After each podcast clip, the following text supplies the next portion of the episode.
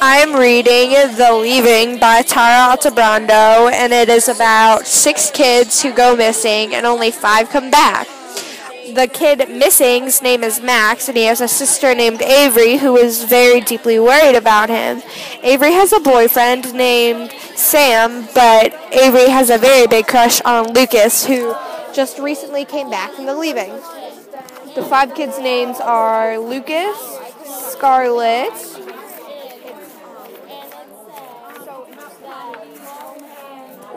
and it does not say the other people's names. and um, they eventually find a dead body, and the dead body, the dead body.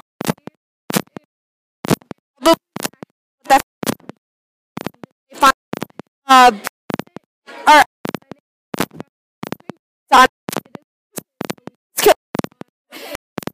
is gonna get arrested, and he's being arrested currently, and that is where I stop.